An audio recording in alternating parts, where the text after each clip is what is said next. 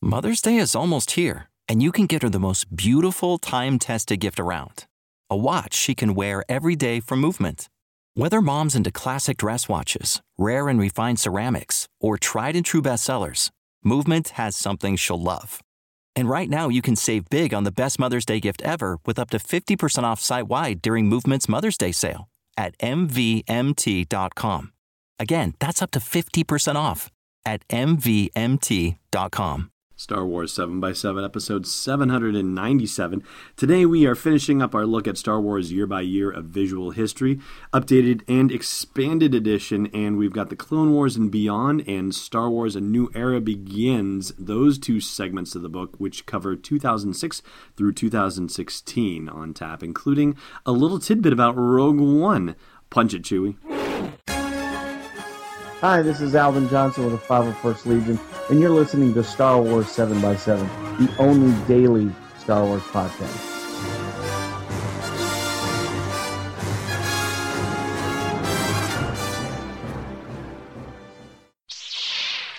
Hey, Rebel Rouser. Welcome to Star Wars 7x7. I'm your host, Allen Voivod, and I won't make you wait in suspense for the detail, but the thing about Rogue One that is dropped in the book Star Wars Year by Year, a visual history updated and expanded, is that it talks about the year 2016 as though it has already been completed, and it lists Rogue One as being the movie that depicts the first victory of the Rebel Alliance. That noise you may hear is me flipping pages in the background. Here, I will actually read it for you.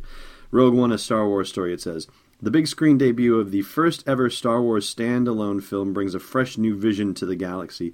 Gareth Edwards' distinct visual style, marked by raw, kinetic camera work, tells the grounded military tale of the Rebel Alliance's first victory and the theft of the Death Star plans as described in the opening crawl of A New Hope. And it lists the characters, or it lists the actors in the film, does not list anybody that we are not prepared for yet. And we've talked about this on the podcast before. The fact that Saw Gerrera particularly represents sort of an extremist version of a rebel cell and that he's sort of off putting to other rebellious folks, that brings to mind the whole idea of these different cells coming together to form an alliance for this particular mission.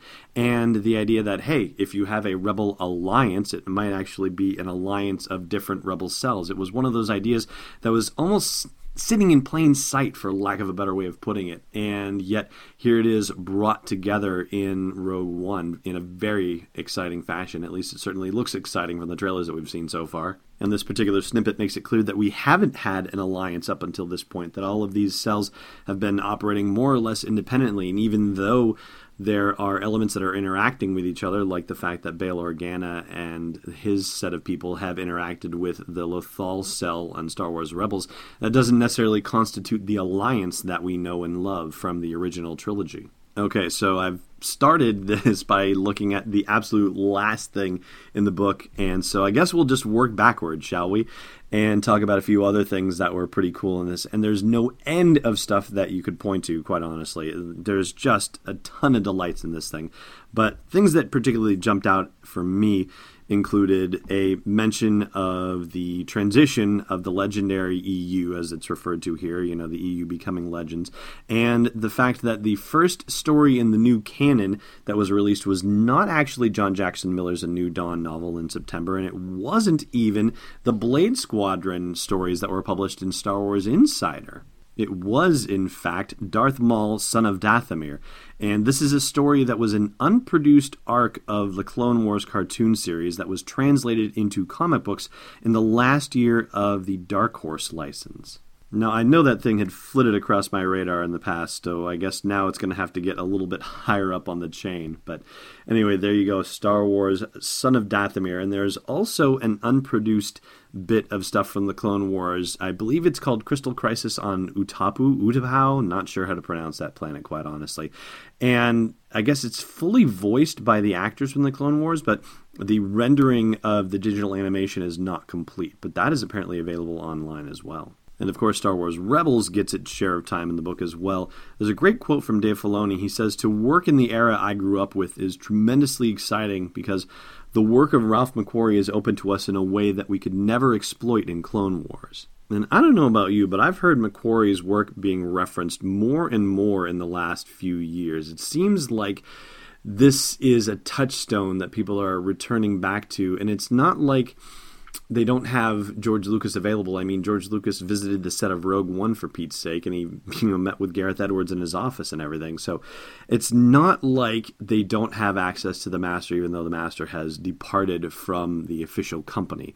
But they seem to be still going back into the archives and looking at all these original things for inspiration, which I find rather remarkable. They're looking backward in order to move forward. So it really is making a strong point of grounding the expanding Star Wars galaxy in stuff that we already know and love and appreciate. Even if McQuarrie's art didn't make it to the screen in some iterations, there's still a tremendous amount of inspiration to be found there, and it still all ends up tying back into Star Wars in one way or another. There's a quote in here from George Lucas in regard to the passing of Ralph McQuarrie, and he said that anytime he couldn't describe in words what he wanted to do with Star Wars, he would just point to one of Ralph's paintings and say, Do it like this. And that tells you right there that for all the credit that George Lucas gets for being a visionary, and well deserved credit, mind you, well deserved, that Ralph McQuarrie is probably one of the most unsung heroes in the Star Wars history and is possibly getting his due finally in a more public way than he ever had before. There's also coverage, of course, of the sale of Lucasfilm to Disney, and there's a particular mention about Kathleen Kennedy signing on as co chair of Lucasfilm. And Pablo Hidalgo, who wrote this section, says that it's an unmistakable sign that George Lucas is making clear his plans to retire and step down from the company he founded. And also, it's a strong indication that Lucasfilm will once again become an active production studio. And over the summer, Kennedy begins assembling the department heads who will serve as the production team essential for new Star Wars films, etc., etc. So the signs were there. Here in hindsight, we get to see that the signs were there all the way back to June 2012 that we were going to get new Star Wars content beyond anything we had imagined possible. Okay, continuing backwards, just a few more things to mention.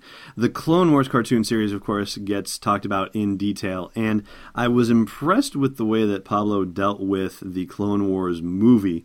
And if you remember that one, that is the most poorly reviewed of any of the Star Wars movies out on Rotten Tomatoes, something like 18% or something. And here's how it's addressed in here. Uh, the Clone Wars movie, the first animated Star Wars feature, arrives in theaters. A prelude to the forthcoming television series, the movie includes several voices supplied by actors from the live action films, including Samuel L. Jackson and Christopher Lee. Although the movie does excite young fans, the intended target audience, it has trouble connecting with older reviewers. And there are a couple of moments like this in Pablo's sections where he addresses things that were controversial, if you will, with the fan base and does it in a very delicate and nuanced way. And I just wanted to say that I was particularly impressed with the way that he handled that. And then he goes on to write about the Star Wars, the Clone Wars cartoon series, that the series is a ratings hit with the target demographic of young Star Wars fans.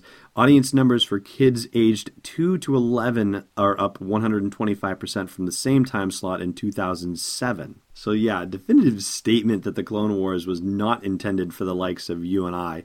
However, I would argue that it has certainly developed to be intended more to welcome audience members like you and I into the fold.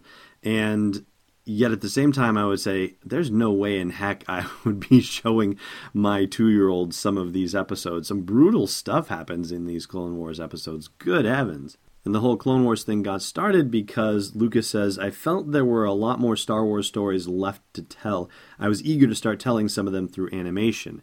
And this, of course, is different from all the stuff that was happening in the expanded universe. These are stories that he particularly wanted to tell. And yeah, he wasn't necessarily done after Revenge of the Sith and completing the prequel trilogy, even though he said it was quite an achievement just to have finished it and to be still alive and for the world to still be in one piece at the time. And one last thing I'll flag for you. Honestly, I could probably do podcasts on this book for the rest of the year but uh, Pablo Hidalgo is a known Transformers fan, and I'm not surprised to have seen Transformers make an appearance in here. And yeah, sure, he does flag the fact that ILM was nominated for an Academy Award for their work on Transformers, but he, he does make a point of getting a Transformers name check in there as well. Anyway, that's going to do it for our look at year by year visual history. It is really worth your time and attention. Just some amazing and beautiful stuff released in this thing. And I've got a trivia question for you, and I'm going to share that with you, but we've got a little business to attend to first. We'll be back in a moment. Hey, Rebel Rouser. You're listening to this podcast. Maybe you'd like to listen to a Star Wars story too. Luckily, we've got just the thing for you. We've partnered with Audible to give you a free download and a free 30-day trial of their awesome service. All you got to do is go to audibletrial.com slash SW7X7 to sign up and get your free download. They've got dozens of Star Wars titles anything you want to do to explore that galaxy far, far away. One more time for you, audibletrial.com slash SW7X7. All right, here's that trivia question for you. This is a rebellion, isn't it? I rebel. Last time we asked you how many original trilogy characters appear in The Force Awakens, and I meant appear as in their characters appear. I'm not talking about the Force back where you just hear their voices. I mean actually appear in the thing. And the answer is eight. And today's question is to see if you can name the eight. Thanks for listening to another episode of Star Wars 7x7. And hey, before you go into hiding in the desert, check out SW7x7.com for show notes, links, photos, videos, and more. And we'll be able to do even more with the show for you with your support at patreon.com slash SW7x7. It's not a crazy old hermit, it's Destiny Unleashed. This podcast is not endorsed or sponsored yet by Lucasfilm Limited, Disney, or 20th Century Fox and is intended for entertainment and information purposes only. Star Wars, the Star Wars logo, all names and pictures of Star Wars characters, vehicles, and any other Star Wars related items are registered trademarks and or copyrights of Lucasfilm Limited or their respective trademark and copyright holders. May the force be with them. All original content is copyright 2016 Star Wars 7 by 7 We hope you love it. Mother's Day is almost here, and you can get her the most beautiful time tested gift around a watch she can wear every day for movement. Whether mom's into classic dress watches, rare and refined ceramics, or tried and true bestsellers, Movement has something she'll love. And right now, you can save big on the best Mother's Day gift ever with up to 50% off site wide during Movement's Mother's Day sale at MVMT.com. Again, that's up to 50% off at MVMT.com.